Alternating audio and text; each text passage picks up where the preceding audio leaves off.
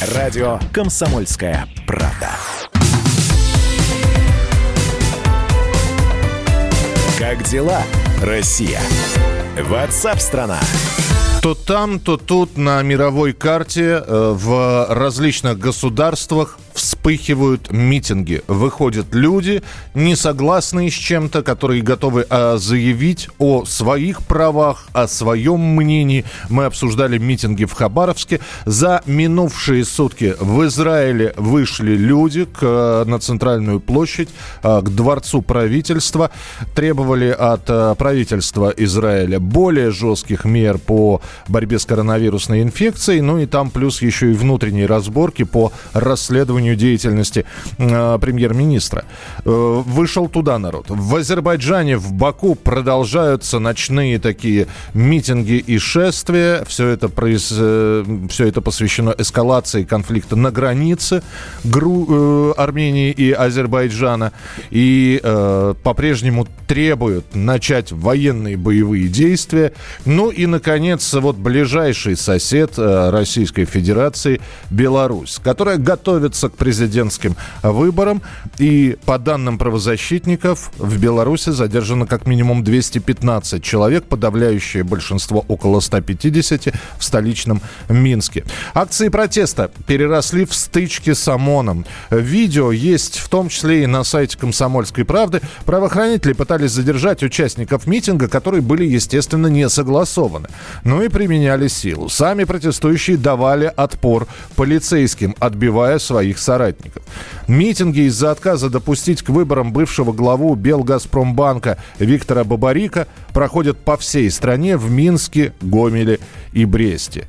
Сейчас если посмотреть, а можно, например, в интернете найти онлайн-камеры и посмотреть, что сейчас на центральной площади Минска происходит. Ничего тишина, спокойствие и никаких митингов нет. Вот здесь возникает вопрос. Это закончилось или это будет продолжаться?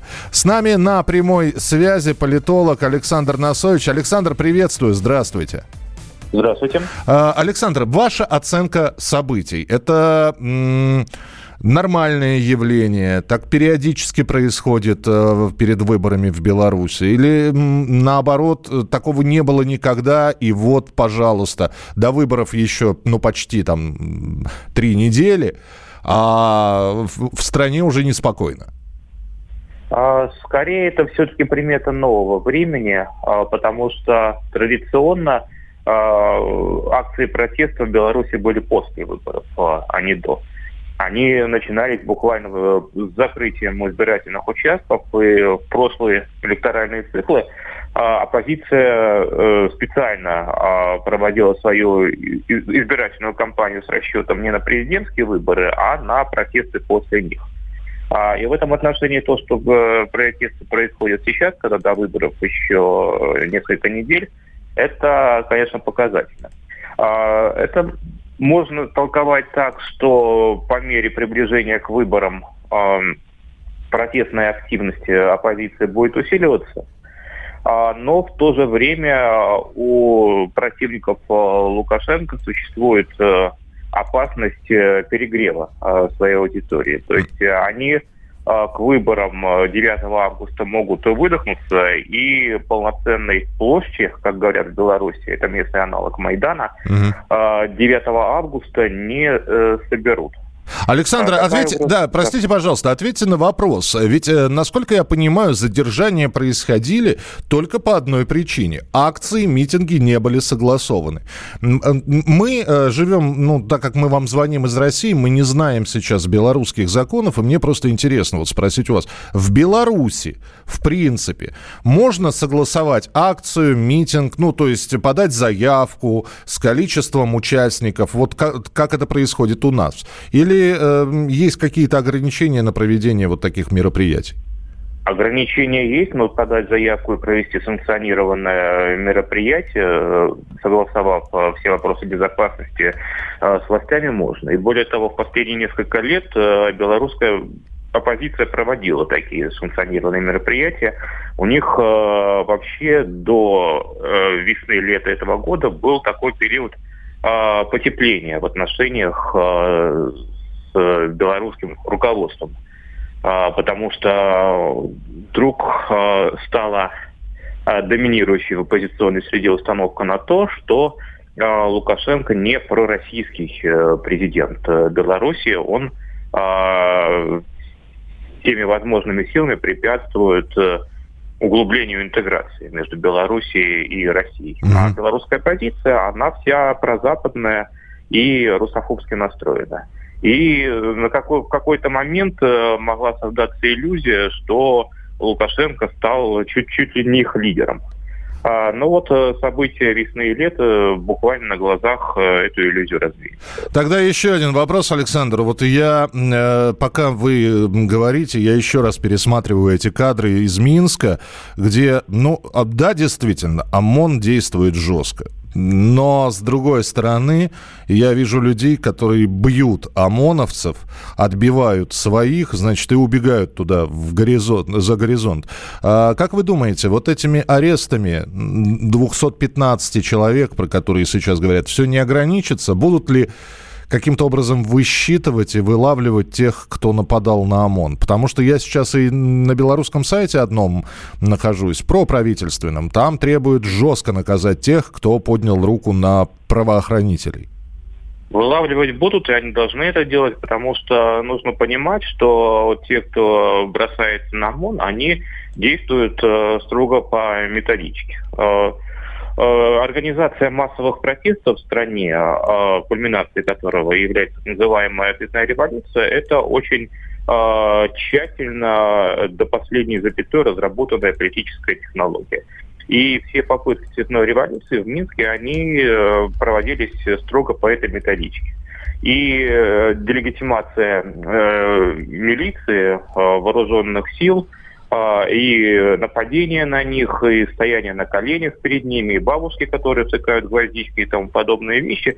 А вот все то, что мы видели э, на Украине, мы то же самое где-то каждые 5-10 э, лет э, видим и в Беларуси. И сейчас происходит применение тех же самых технологий, Uh-huh. И поэтому белорусская власть, безусловно, заинтересована в том, чтобы пресечь это в корне еще до выборов 9 августа. Александр, спасибо большое. Я думаю, что мы часто будем перед выборами в Беларуси встречаться с вами в прямом эфире. Александр Носович, политолог, о событиях, которые происходят в Минске, в Гомеле и в других белорусских городах.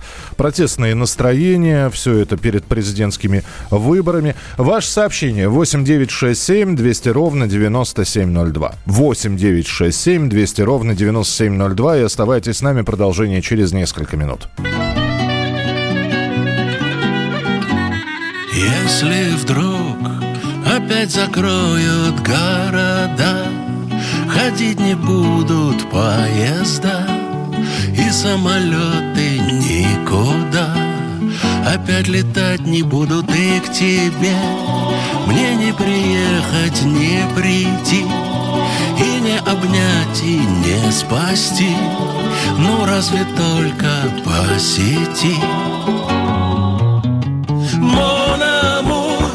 Я сочиню тебе мотив Из нежных нот его сложив И запущу окно, открыв Как самолетик, выйди в сад. Ты слышишь птичьи голоса.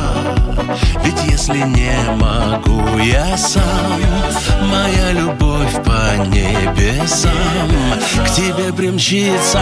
Мона я сочиню тебе мотив Из нежных нот его сложив И запущу окно, открыв Как самолетик И тогда душа воскликнет от винта И распахнется высота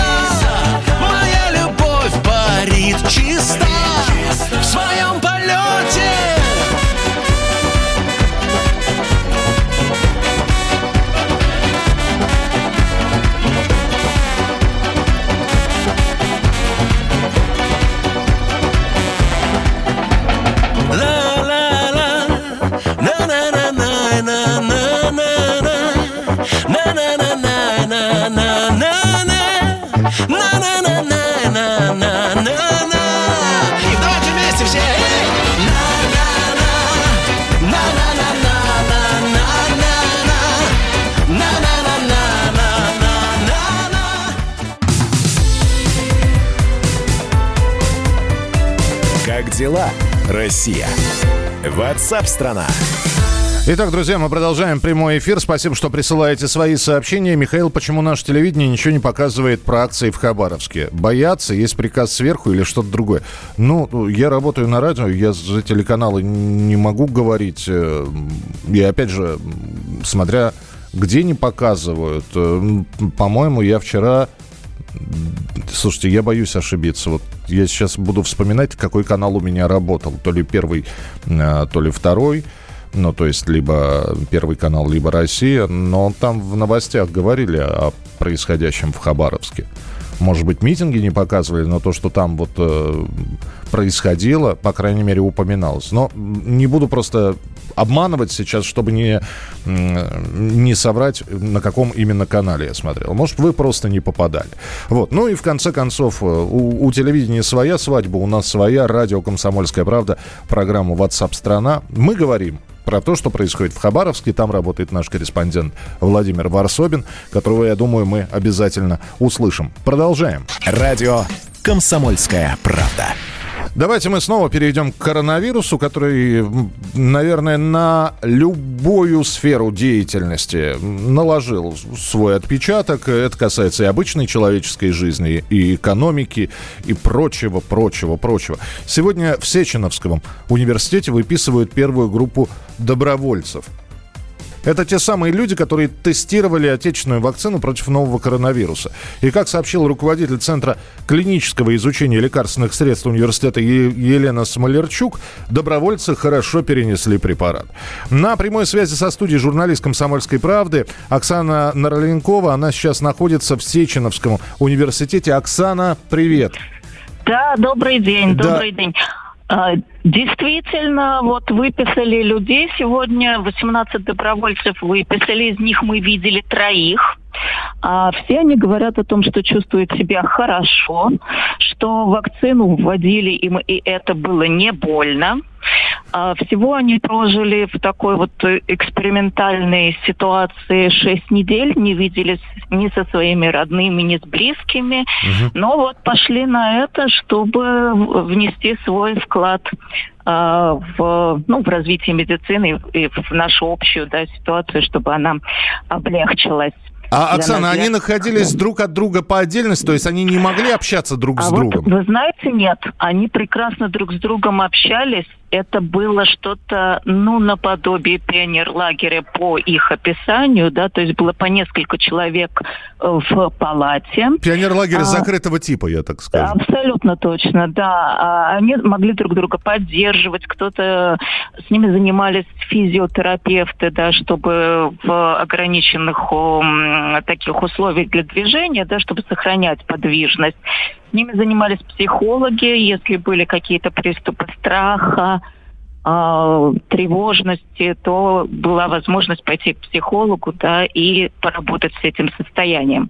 Вы знаете, а. Оксан, когда мы говорили про добровольцев, только ага. когда начинали тестировать эту вакцину, по-моему, кто-то, один из слушателей нам написал, «Э, да все, э, закончится все хорошо, вам все равно никто правды не скажет, даже если что-то и будет плохо, все равно скажут, что все у всех нормально.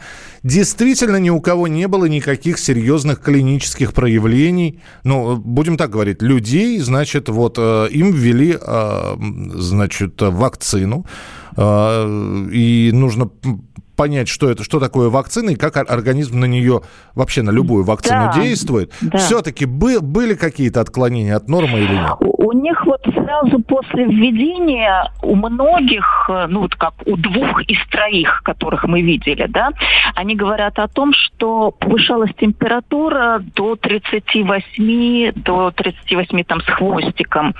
А, принимали процетамол, после этого температура снижалась, и дальше уже повторных таких вот э, воздействий не было.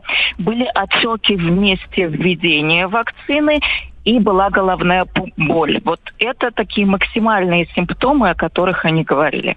Хорошо, сейчас первая группа добровольцев выписана, но поговаривают про вторую группу, то есть на этом все исп... клинические испытания не закончены. Совершенно верно, на этом клинические испытания не закончены. Дальше, а, если эта вакцина, вот результаты исследования теперь попадают обратно в институт Гамалеи, где вакцина была разработана.